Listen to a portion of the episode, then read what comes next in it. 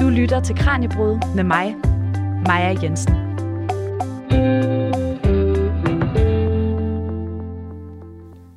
Hans, jeg vil gerne starte med at spille et lille klip for dig her.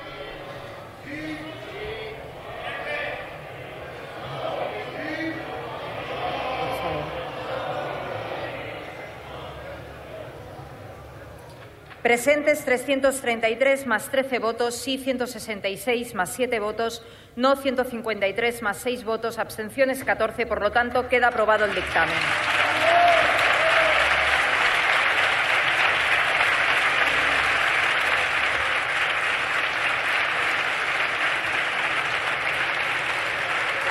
Señorías, les recuerdo que desde la tribuna no pueden ustedes hacer ninguna manifestación Hans, øh, nu begynder du at stå og grine lidt. øhm, hvad, hvad er det, jeg lige har spillet, og hvorfor, hvorfor, hvorfor griner du? Jo, men det er jo øh, øh, parlamentshandling, hvor man, øh, hvor man godkender loven om demokratisk erindring, øh, og hvor øh, der både bliver buet og klappet og alt muligt. Og det er altså fra den 14. juli i år, hvor parlamentet de, de godkendte det her lovforslag, øh, parlamentet i Spanien godkendte det her lovforslag om demokratisk erindring. En lov, der fordømmer Frankos øh, regime. Og således tager Spanien altså endnu et skridt i, i håndteringen af deres fortid med borgerkrig og diktatur. Og hvilken betydning den her lov den får for offrene og for erindringspolitikken i Spanien, og hvilket politisk klimaloven den er, bliver, øh, bliver vedtaget i, det skal det handle om i dagens program. Mit navn er Maja Jensen. Velkommen til Kranjebrud om Spaniens glemsel og erindring af en fortid med borgerkrig, massegrave og diktatur.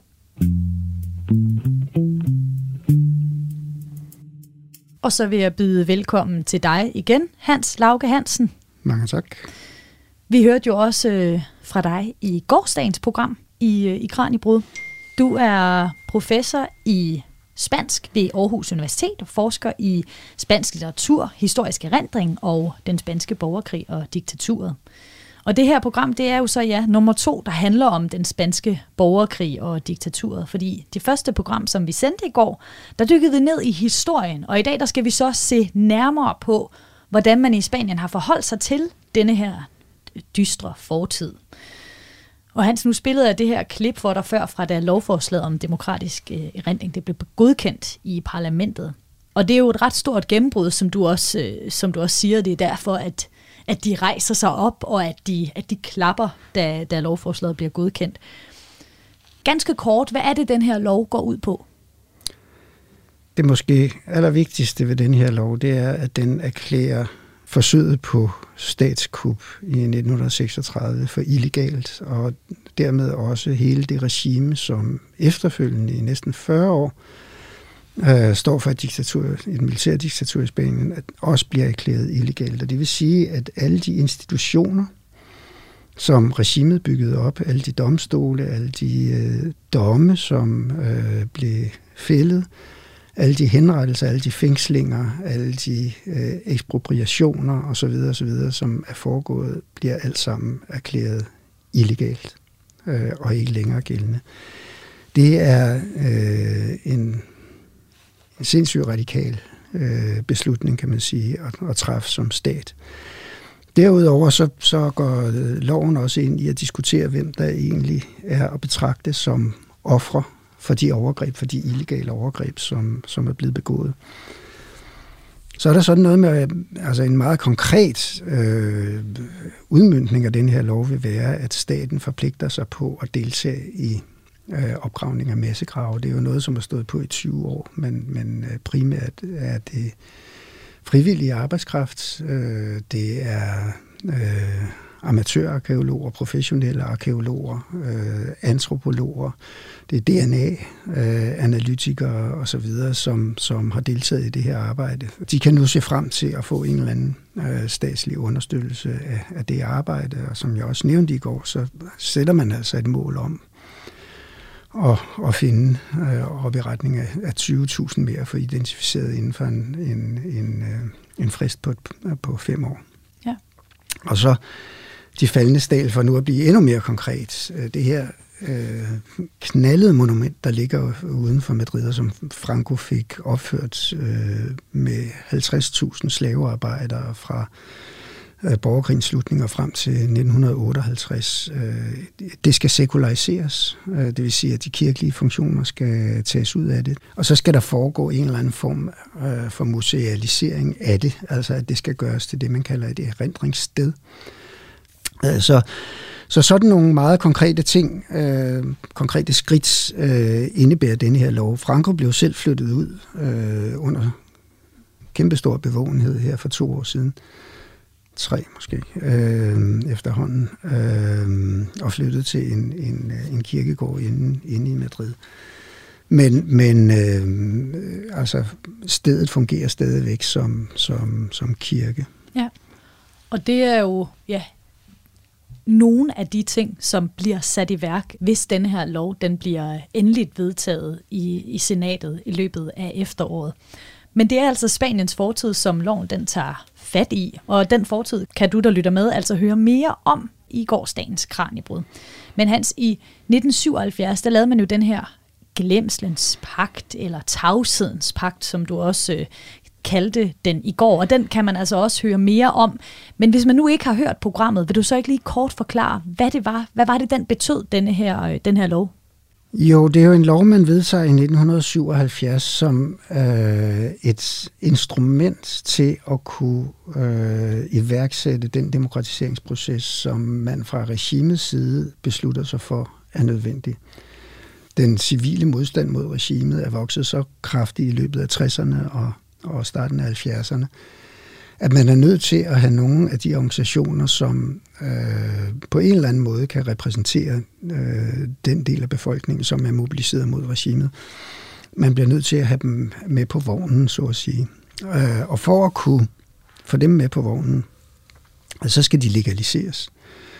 Øh, og for at legalisere dem, så bliver man også nødt til at afkriminalisere, ifølge den gældende lovgivning, øh, de handlinger, som, som øh, de har stået for. Så derfor, men bestemt også for ligesom at fritage sig selv øh, som regime for noget ansvar, så vedtager man altså en amnestilov i 1977, som øh, fritager folk for ansvar for politisk øh, motiverede øh, forbrydelser og overgreb, øh, handlinger, øh, tilbagevirkende. Øh, men det sker jo på et tidspunkt, hvor regimet stadigvæk er ved magten, og det kan godt være, der er modstand, men, men, men man har altså sit, sit voldsapparat øh, fuldstændig intakt, og det gør jo, at, at der er virkelig meget pres på, øh, på oppositionen for at acceptere de betingelser, som, som nu bliver øh, stillet fra regimet for at, øh, for at indgå i en, i en øh, demokratiseringsproces. Øh, og det gør man så fra de, de toneangivende øh, organisationers side, øh, Socialistparti og, og Kommunistparti. Og man går med på en diskurs øh, omkring, at nu skal vi ikke kigge tilbage, nu skal vi kigge fremad, nu skal vi have moderniseret Spanien, nu skal vi have etableret et, et holdbart demokrati. Men hvor spinkel den øh, proces egentlig er, og hvor, hvor hårdt pres der ligger på øh, oppositionen øh, i den periode, kan jo ses af, af den 23. februar 1981, altså bare nogle få år efter, at, at øh, altså tre år efter, at, at øh, den nye grundlov bliver, bliver vedtaget, og man får de første demokratiske valg, så er der jo et kupforsøg i Spanien. Øh, en oberst, som hedder Tejero, øh, vandrer ind med en kolonne af bevæbnede folk i parlamentet og skyder op i loftet og siger ned på jorden alle sammen, øh, det her det er et kup. Og samtidig er det så meningen, at, at tanks og militærkonvojer skal køre ud fra militærkasernerne rundt omkring øh, i landet og ligesom lave det til et fait accompli, at man har taget magten. Øh, kong Juan Carlos er blevet meget berømmet for at være den, der afværger det der kup, øh, fordi han går på landstækkende tv øh, og siger, at nu skal militæret opføre sig ordentligt og, og trække sig tilbage. Men det gør han altså først mange timer efter, og det her det sker om eftermiddagen, og han går først på tv en gang øh, hen mod midnat. Og i alle de der mellemliggende timer, der ligger det sådan set flydende om, hvor mange garnitioner, der egentlig går med, og, og så videre. Øhm, en spansk forfatter, Javier Cercas, har skrevet en, en roman uden fiktion, som han kalder det. Et øjebliks anatomi, eller anatomien af et øjeblik. Og han tager så udgangspunkt i, i et bestemt øjeblik her, øh, hvor at, at, at der er to af politikerne, som, som ikke sætter sig ned. Øh, den ene er, er en general i militæret, den anden er den kommunistiske leder, Santiago Carrillo, som ikke lægger sig ned på jorden, selvom Tejado står der og vifter med sit våben. Ikke? Øh, og så begynder han så derfra at trælle op, hvad var det egentlig, der skete? Hvor tæt var vi egentlig på, at det her militærkup lykkedes? Og hans konklusion er, at det er sindssygt tæt på. Altså det er nogle rene tilfældigheder, der gør, at, at, at det kub faktisk ikke øh, øh, munder ud i et, et egentligt kub. Det siger jo noget om, altså hvor, hvor, øh, hvor stor en trussel Øh, regimet stadigvæk var, altså det gamle diktatoriske regime og militæret stadigvæk var over for den demokratiske blok, så at sige, på det her tidspunkt. Spanierne bliver enige om at glemme i, øh, i 77. Men på et tidspunkt begynder de også at huske igen, eller i hvert fald at tale om deres fortid, og det skal vi snakke lidt om nu. Du lytter til Radio 4. Hans Lauke Hansen, i 2000 der starter det, der bliver kaldt erindringsbølgen i Spanien. Hvad er det, der sker her?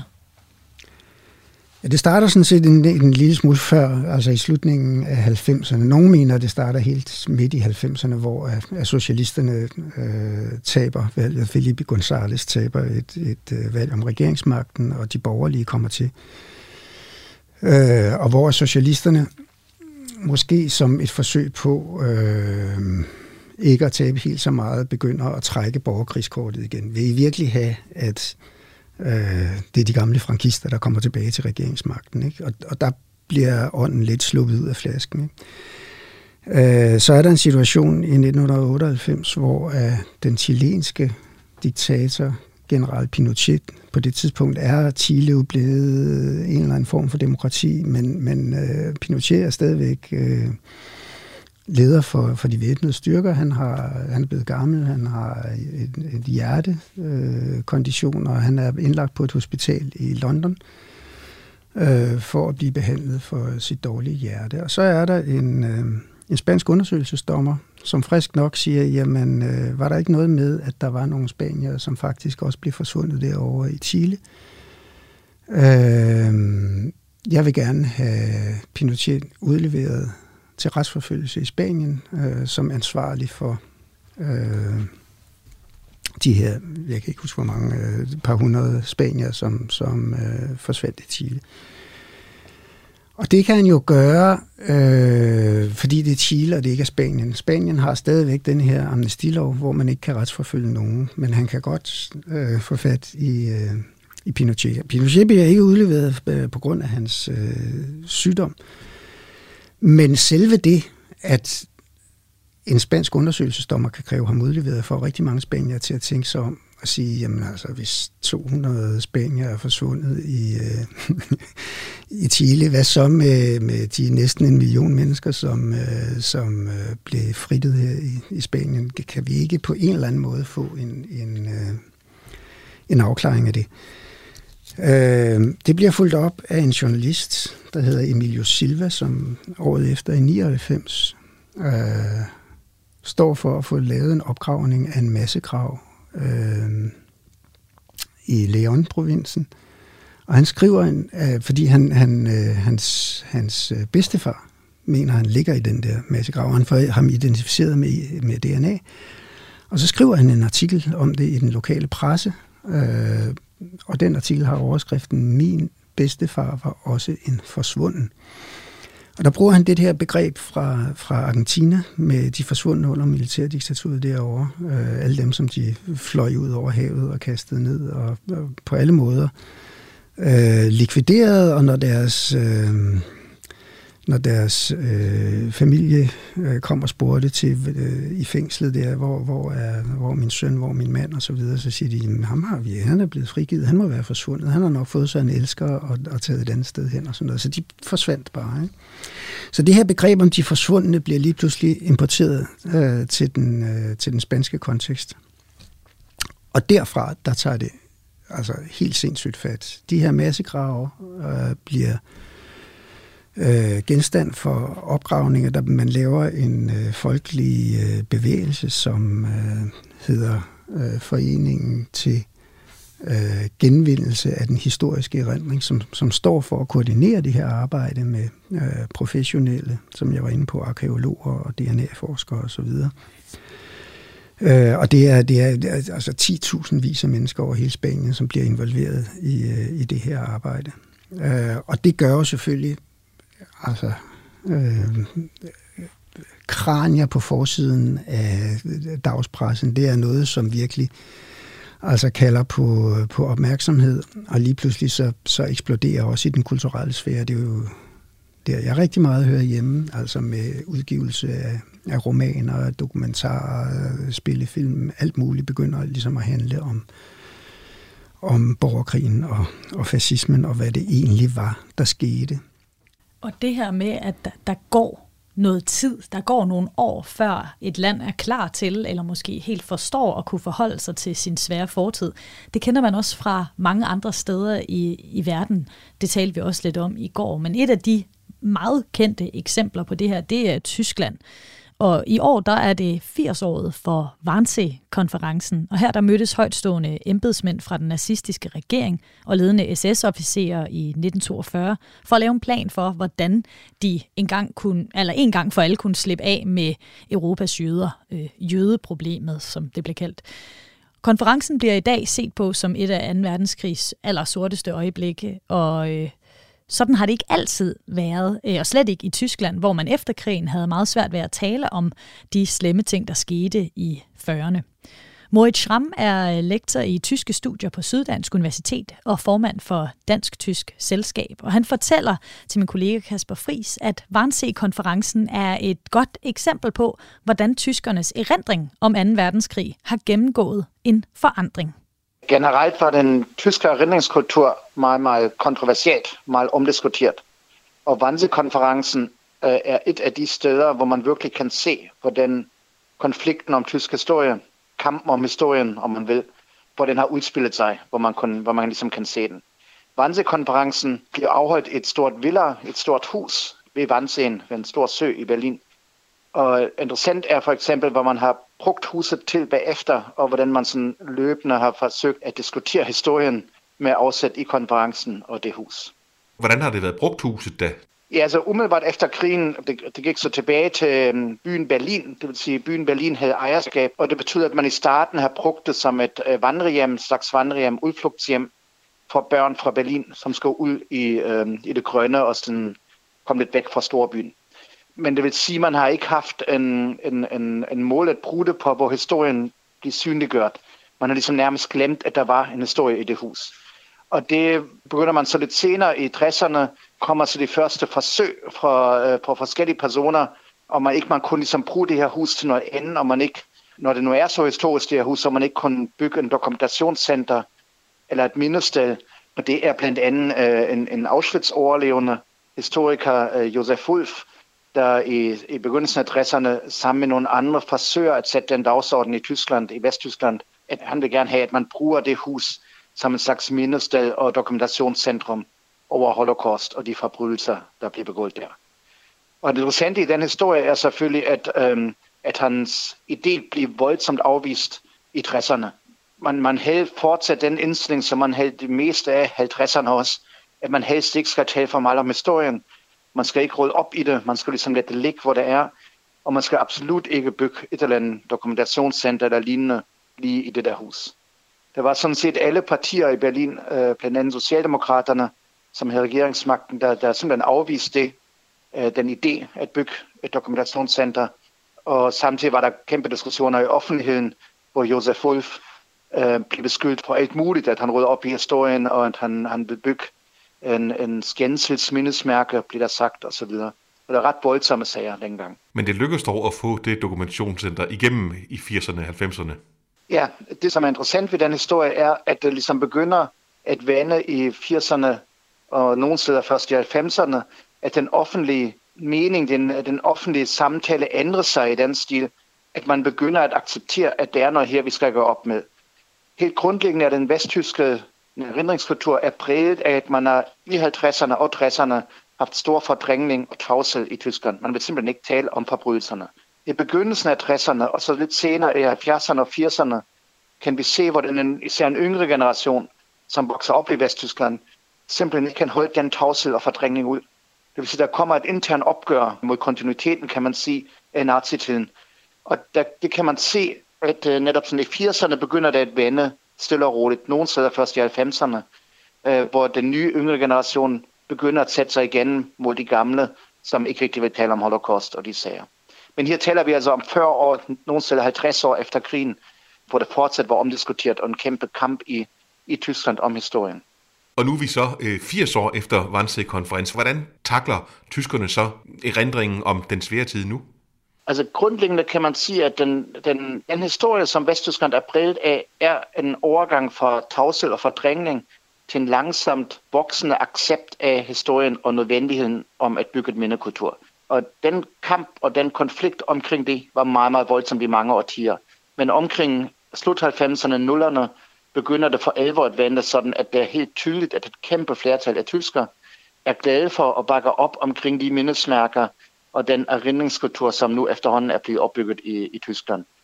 Øh, og det kan man også se i forhold til Wannsee-konferencen, hus, som i dag er meget, meget anerkendt. Deres bibliotek har navn efter Josef Wolf, som var som sagt ham, der forsøgte at sætte det hele i gang i starten. Øh, man, man har i dag en meget, meget stor accept af, af den erindringskultur. Men der er fortsat nogle kræfter i det tyske samfund, som, som jeg vil nærmest sige holder fast i den gamle afvisningskultur. Og det er selvfølgelig politisk set uh, Alternative for Deutschland, det højre populistiske parti, og en del af deres vælgere, som meget klart og tydeligt vil afvise uh, den, den eksisterende redningskultur. De taler også om skændsels, mindesmærker og en erindringskultur, der skal laves helt om, men de er efterhånden en meget, meget klart mindretal i det tyske samfund i gamle dage, i 50'erne, 60'erne, og helt op til 80'erne måske, har det været et flertal, der, der ikke vil tale om, om nazitrinen for alvor. Og det, det har ændret sig nu. Det, som man nogle gange i Danmark misforstår, det er, at man tror, at vi tyskere har pisket os siden 45 i skyldfølelser, og så nærmest ligesom lægger op til, nu må det være nok efterhånden. Øh, hvor den rigtige tolkning af historien er, at der var en stor tavshedskultur, som blev udfordret gennem årtierne, og det var mange, mange år, mange årtier, men meget polariseret, meget konfliktfyldt Tyskland, som havde en enorm kamp om historien. Men den er helt klart blevet afgjort nu de seneste årtier til fordel for dem, der vil have en omfavnende erindringskultur, der gerne vil have, at vi, at vi minder historien og, og ligesom også holder fast i det. Det fortalte Moritz Schramm til min kollega Kasper Fris. Hans Lauke Hansen, du har jo også fortalt lidt allerede om, hvordan Spanien har forholdt sig til sin, til sin fortid. Hvilke ligheder og forskel er der i forhold til Tyskland og Spaniens måde at forholde sig til, til, til, til henrettelser og død øh, og, og en meget dyster fortid? Jamen, den helt store forskel øh, er jo, at det nazistiske regime bliver væltet militært, øh, og der udspiller sig en eller anden grad af øh, overgangsretfærdighed, i hvert fald med Nürnberg-processerne, for man øh, likvideret nogen, eller henrettet nogen af, af de allermest ansvarlige, øh, mens der i Spanien slet ikke er nogen overgangsretfærdighed. Øh, Der, hvor man kan sige, at der er øh, nogle, nogle klare lidespunkter, det er jo øh, den latensperiode, eller hvad vi skal kalde det, altså en, en, en periode over en hel generation i virkeligheden, hvor øh, at samfundet ikke øh, bryder sig om og snakke om, hvad det var, der skete. Og øh, at det er der jo, altså udover de ting, vi har været inde på af, øh, af mere politisk karakter, der kan man sige, jamen, altså det er jo sådan i sådan nogle samfund, at, og det var det også i Tyskland, at folk på centrale nøglepositioner øh, har man jo behov for fortsætter. Man kan ikke, man kan, altså i Tyskland øh, ville samfundet være brudt helt sammen, hvis man skulle tage alle de øh, ledende nazistiske øh, kræfter ud af landet. Øh, ingeniører, øh, fabriksdirektører, hvad ved jeg, altså øh, ledende kræfter på alle niveauer, politiet, efterretningstjenester osv.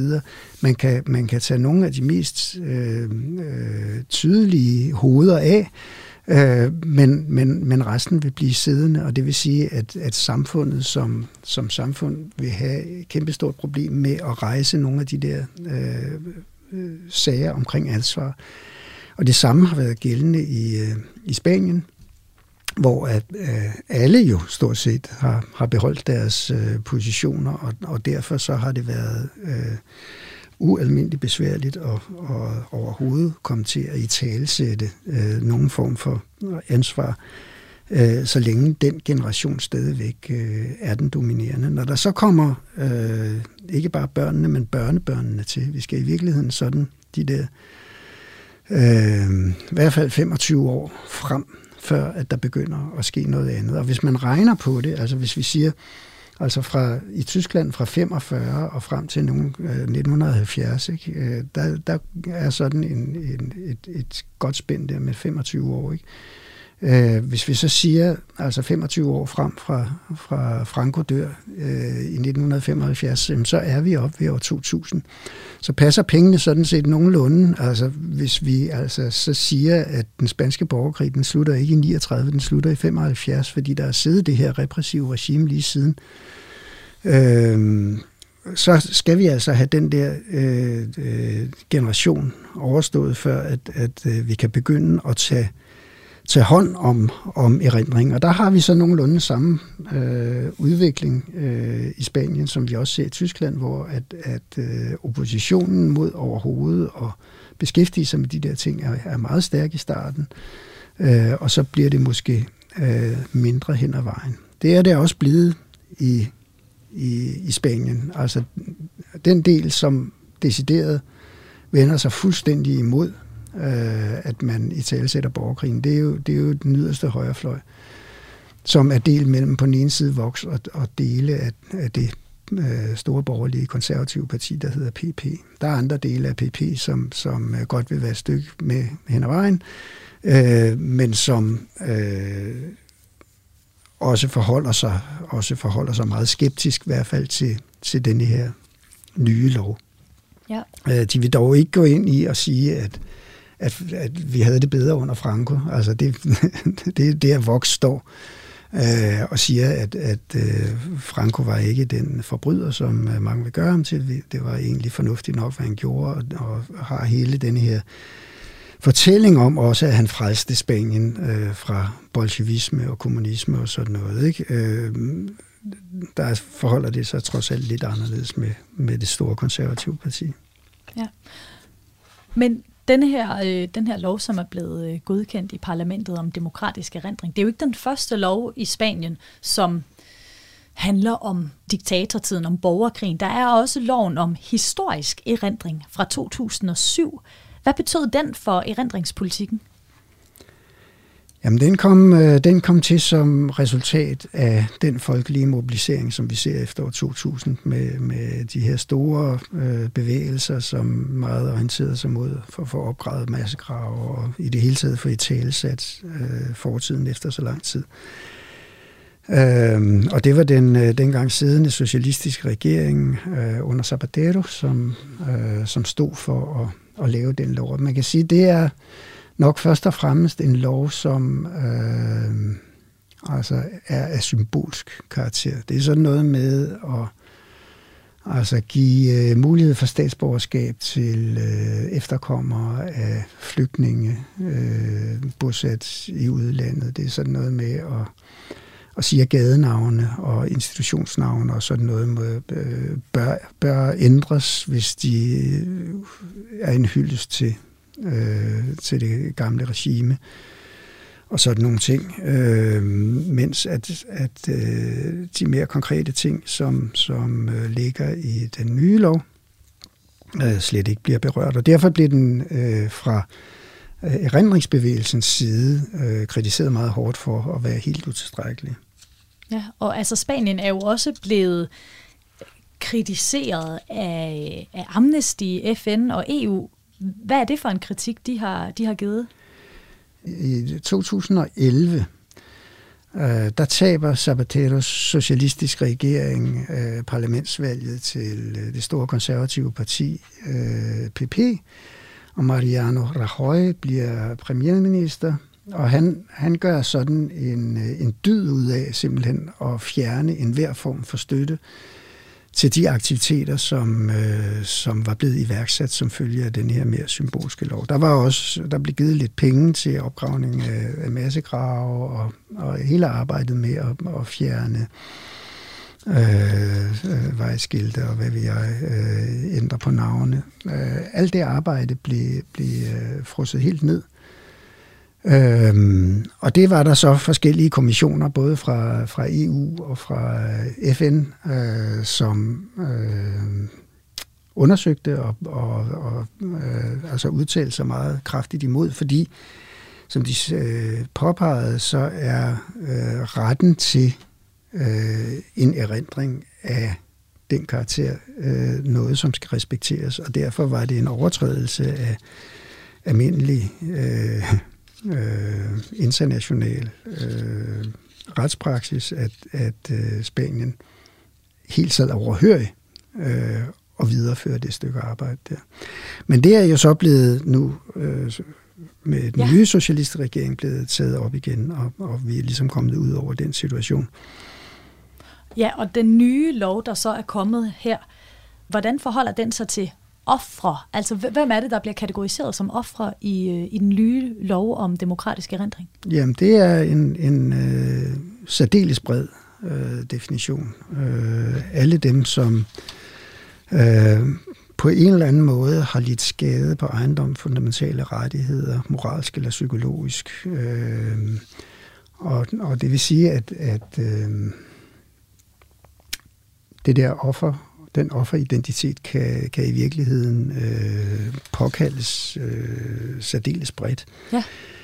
Øh, hvordan, hvordan det kommer til at blive, øh, altså hvilke konsekvenser det får, vil jo helt afhænge af, hvordan den her lov øh, vil blive administreret i fremtiden. Og, og derfor så bliver det jo super vigtigt, øh, hvordan øh, det politiske landskab kommer til at, at forme sig i Spanien, fordi altså, får vi højrefløjen tilbage ved regeringsmagten, så vil, øh, så vil alt det her blive lukket ned lige øjeblikkeligt. Så ryger det ud af vinduet. Men der skal iværksættes et studie af statslig brug af vold i overgangsperioden til demokrati efter øh, Frankos død. Det er ikke regeringens eget forslag i virkeligheden. Det er noget, som er blevet tilføjet øh, Øh, på krav fra øh, to mindre partier, øh, som kommer fra henholdsvis Baskerlandet og, og Katalonien. Øh, EH Bildu øh, fra Baskerlandet øh, er hvad skal vi sige, øh, efterkommerne af den politiske fraktion fra det gamle ETA, altså den militære øh, modstandsbevægelse mod øh, mod frankismen.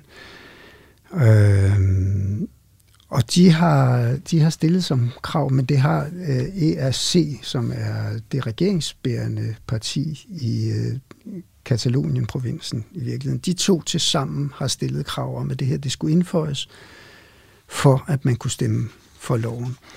Intentionen med det er øh, at få påvist, at øh, regimet øh, i overgangsprocessen, altså i, i den periode, hvor at demokratiet bliver øh, sat i støbeskeen fra regimets egen side, altså i årene fra, fra 75 og frem til 78, men i virkeligheden også et stykke ind i, øh, i den egentlige demokratiske periode, altså frem til 83, det vil sige frem til et år efter, at socialisterne faktisk overtager magten i 82 at der er dele af regeringsapparatet, som bruger illegale, voldelige metoder for at manipulere det spanske samfund i den retning, som man gerne vil have det. Øh, der er specielt en sag, øh, som øh, foregår i, øh, i 1982, som jeg tror EH Bildu, altså det baskiske parti, har stor interesse i at få øh, bevågenhed om, øh, omkring igen. Øh, Øh, og det er en sag med, med øh, to baskiske unge mænd, Larsa og Sabala, øh, hedder de, som bliver arresteret i, øh, eller de bliver kidnappet faktisk i Frankrig, altså over på den franske side af Pyreneerne, Øh, og så bliver de øh, i hemmelighed øh, smuglet til Spanien, og øh, hvor de bliver tortureret øh, i dagvis, indtil de til sidst dør, og så bliver de øh, hemmeligt begravet i øh, et eller andet sted, hvor de bliver kuglet ned. Dem har man så senere øh, fundet frem til, at man har fået travlet lidt op omkring den der sag, øh, hvor man kan se, at det er et hemmeligt væbnet øh, organ, som hed GAL, øh, altså en del af den spanske militære efterretningstjeneste, som øh, fik til opgave øh, Øh, som regeringskommission simpelthen formentlig. Øh, der er tvivl om, hvor meget Indrigsministeriet egentlig var, var involveret i det. Øh, men at likvidere øh, folk, som man mistænkte for at være associeret med, med ETA. Altså igen, uden rettergang, uden noget andet, så gik man bare ud for at, at slå dem ihjel. Øh, desværre kommer man også til at tage fejl nogle gange, så man har altså slået øh, forskellige baskiske øh, borgere ihjel øh, med denne her regerings øh, velsignelse. Øh, et forsøg på at at komme uden om, om øh, den her konfrontation, øh, væbnet konfrontation, som man havde kørende med, med ETA. Så altså, der ligger sådan nogle sager bag, som, som øh, nu i, i det her tilfælde med, med EU-Bildu, men, men også fra ERC's vedkommende, øh, at de har interesse i at få vist, hvor meget den her øh, overgangsproces er manipuleret øh, og decideret formet, også med politisk vold, fra kredse øh, tæt på det gamle regime. Og det er jo så øh, det er jo der, hvor at, at hele den her diskussion om fortiden spiller rigtig meget ind i nutiden, altså i opfattelsen af, hvad det er for et demokratisk styre, vi har i Spanien. Fordi at det demokratiske styre i Spanien er jo resultatet af den grundlov, som man vedtog i 1978, under det her pres, som vi har været inde på fra, fra det gamle regime og fra den gamle bunker, som man kaldte det i, øh, øh, i det gamle militærdiktatur. Øh, og hvis man kan påvise, hvordan at, at øh, de kræfter altså har manipuleret med øh, de politiske processer langt op i, i øh, den demokratiske periode, jamen så, så siger det jo noget om, hvad det er for et, et system, vi har med at gøre i dag. Øh, de kæmpe store proces, øh, protester, som brød ud efter den økonomiske krise i 2008-2009, Øh, der har vi jo det her med Los Indignados, kalder man det, ikke? Øh, den, øh, den spanske udgave af Occupy-bevægelsen, hvor øh, de store pladser blev, øh, blev besat i, øh, i ugevis og, og så videre. Hele, hele den protestbevægelse, et af de centrale krav var jo demokratia ja. Demokratia real ja. Altså, at nu skal vi have et rigtigt demokrati. Det vil sige, der ligger en kritik i den spanske befolkning, eller del af den spanske befolkning, i forhold til, at, at det styre, man har i Spanien, det er faktisk ikke et reelt demokrati, det er et manipuleret demokrati, som sikrer, at, at øh, de gamle kræfter hele tiden har kontrol med, med, øh, med det, de ønsker at have kontrol med. Og det politiske klima i Spanien, det skal vi også tale om i, i slutningen af programmet. Men allerførst, Hans, vi ved jo, at der er øh, de her mange, mange massegrave rundt omkring i, øh, i Spanien. Og som du fortalte i starten, så kommer den her nye lov også til at have rigtig stor betydning for arbejdet med de her massegrave. Hvis loven bliver endeligt indført, så vil staten sige, at det er deres ansvar, og de skal i løbet af fem år vil de gerne finde, hvad var det, 20.000 øh, uidentificeret, eller få identificeret 20.000 fra de her massegrave. Men den største af de her massegrave, de faldende stal, hvad er det, der kommer til at ske med den? Du siger, der kommer til at ske en sekularisering.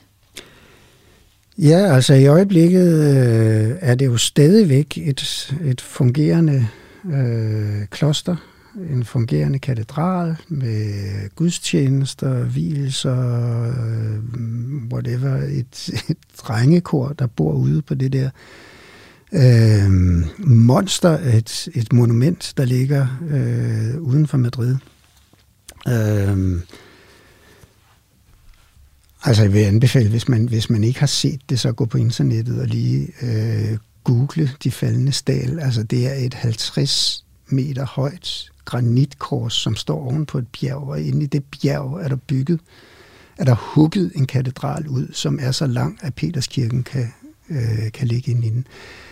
Øh, det, er, det er et, et fuldstændig knaldet øh, øh, monument med altså fascistisk inspirerede øh, øh, skulpturer, som, som står store engle med, med våben, øh, står vagt hele vejen ind øh, øh, og, og, og kigger intimiderende på, på dem, der, der bevæger sig ind i den der katedral.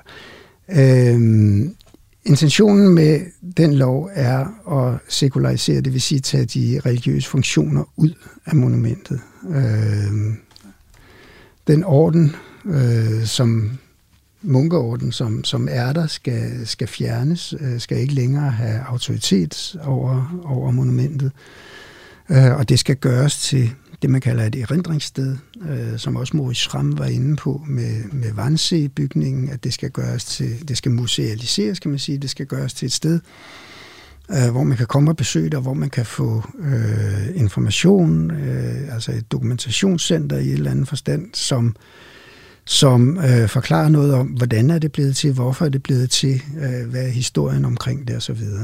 Øh, en af mine gode venner, en samarbejdspartner på, på flere projekter øh, fra det spanske forskningsråd, er, er lige i øjeblikket blevet ansat som øh, rådgiver for, for den spanske regering faktisk, med henblik på, hvad det er, man skal gøre ved øh, de faldende stal. Paco Ferrandi sidder han. Øh, Øh, vi havde ham øh, sidste øh, år i september øh, på Aarhus Universitet til at fortælle om, øh, hvor langt de der planer øh, er kommet i øjeblikket.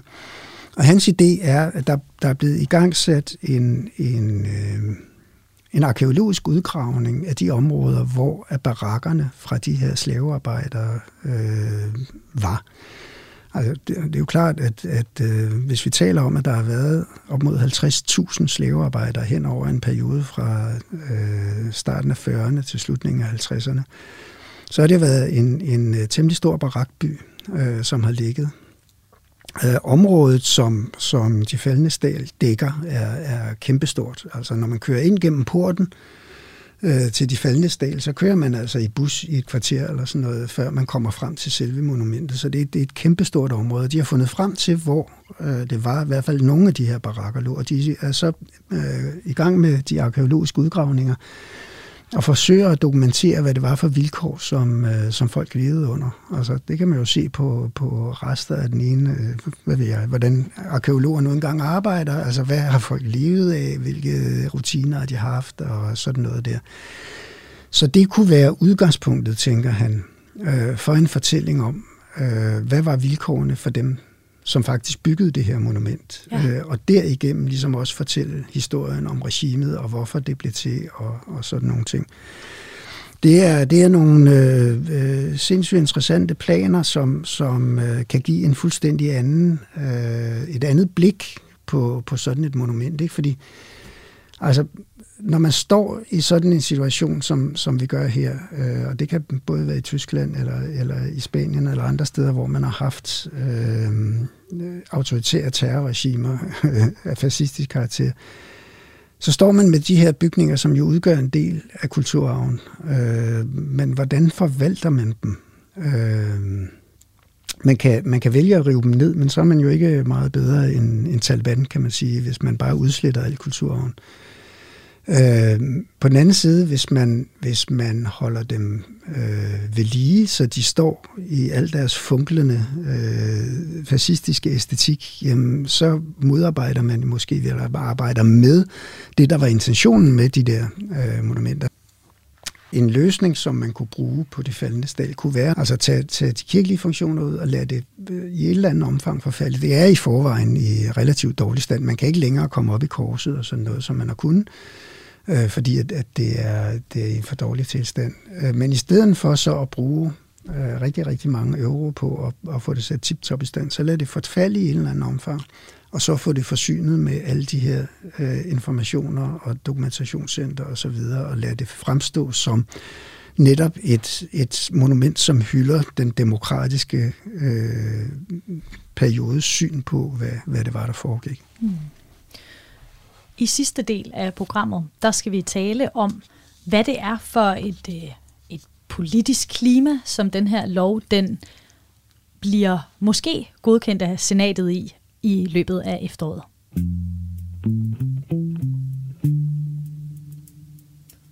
I dagens Kranjebrud har jeg besøg af professor Hans Lauke Hansen, der forsker i spansk litteratur med fokus på spanske borgerkrig, eftertiden og historisk erindring. Og Hans, vi talte om, eller jeg fortalte i starten, at loven er blevet godkendt i juli måned af parlamentet, og nu skal det så stemmes igennem eller godkendes også i senatet. Men er der risiko for, at, øh, at den ikke bliver stemt igennem her i løbet af efteråret i senatet? Nu kan man jo aldrig sige aldrig i, øh, i politik. Det er rigtigt. Øh, men men øh, jeg anser det ikke for at være sandsynligt. Den er forhandlet på plads. Øh, Spanien har sådan et dobbeltkammersystem, som man også kender det fra, fra USA, hvor en lov øh, for, at den er gældende, skal øh, godkendes i begge kamre. Øh, og det mangler altså godkendelsen i, i senatet. Øh, jeg har været inde og se på øh, øh, hvad hedder det, kalenderen for, for godkendelse. Der står så ganske vist noget med, at der er ultimativ deadline for at stille ændringsforslag i slutningen af september. Det, jeg forstår det nu ikke rigtigt, øh, men jeg er jo heller ikke politolog. Øh, fordi egentlig så er, er der, hvor man stiller ændringsforslag og får forhandlet tingene på plads, det er jo i parlamentet. Senatet er øh, den der øh, godkendende instans. Så jeg kan ikke forestille mig andet, end at den vil gå igennem øh, i senatet også. Øh, Øh, hvordan den så bliver udmyndtet, det er jo en, en helt anden, øh, et helt andet spørgsmål, fordi det afhænger af den til enhver tid siden regering. Ja, for du sagde tidligere, at øh, hvis der kommer en, øh, en konservativ regering, hvis det her parti Vox, som du nævnte før, for eksempel, bliver endnu mere populært, og de vinder, eller de bliver en del af, af regeringen næste gang, så kan hele loven bare ryge ud af, af vinduet. Ja, og, og det behøver vi som ikke engang øh, voks ved, ved regeringstaburetterne for, altså PP selv, øh, som er det store borgerlige parti, og som nu igen efter en periode og har været øh, rigtig langt nede i meningsmålingerne, nu står de faktisk igen som, øh, som Spaniens største parti. Og Øh, altså forudsigelserne, meningsmålingerne peger faktisk i øjeblikket i retning af, at, at der kan komme et borgerligt flertal mellem PP og, og Vox. Øh, hvis det bliver tilfældet, jamen, så kan vi glemme alt om at se nogen som helst konsekvenser af den her lov, så vil den blive ditchet lige med det om. Så vil alt arbejdet bare være spildt? Ja, øh, det kan man sige. Om, om de vil, øh, om de vil øh, forkaste den og lave en anden lov, eller om de bare vil ignorere den, ligesom de gjorde sidst. Øh, Øh, det skal jeg ikke kunne sige. Øh, det vil fremtiden vise, men, men øh, alt det arbejde, som, som øh, loven ligesom lægger op til, skal ske, øh, vil helt sikkert ikke øh, finde sted. Nej, staten vil ikke tage det samme ansvar. Staten vil ikke tage ansvar for opgravning af massegrave. Staten vil ikke øh, tage ansvar for at kompensere øh, alle dem, som nu bliver øh, karakteriseret som, som ofre. Øh, der ligger jo et kæmpestort... Altså noget af det, jeg synes, der er mest uoverskueligt ved den lov, det er, at man i definitionen af at være offer øh, nævner det her med, at alle, som har lidt en eller anden grad af økonomisk overlast, øh, har, har krav på at påkalde sig en, en offerstatus. Øh, og hvis, hvis man vil tage det alvorligt og vil gå ind og se på, den omfordeling af værdier, som øh, det frankistiske regime har, har foranledet gennem, gennem sine 40 år, øh, så, er det, øh, så er det et virkelig voldsomt. Altså, øh, alle de familier, som har, har mistet ejendomme og, og øh, virksomheder og så videre. Altså, hvordan i alverden man vil forsøge at kompensere øh, folk bare at få det kortlagt, øh, men også så at kompensere folk for det, det er jo, det er jo virkelig omfattende. Øh, men altså, det kan vi jo glemme alt om, hvis vi får et regeringsskift i Spanien. Ja, det, øh, det bliver meget spændende at se, hvad der kommer til at ske. Øh, med, med denne her lov, øh, hvis eller når den bliver godkendt øh, i senatet her i løbet af efteråret. Men Hans, nu er det på tide at endnu en gang sige øh, tak for i dag. Det var en fornøjelse at have dig med og, øh, og blive endnu klogere på, på Spaniens fortid og nutid. Tak for invitationen. Jeg hedder Maja Jensen. Tak fordi du lyttede med. Programmet er produceret af Videnslyd for Radio 4.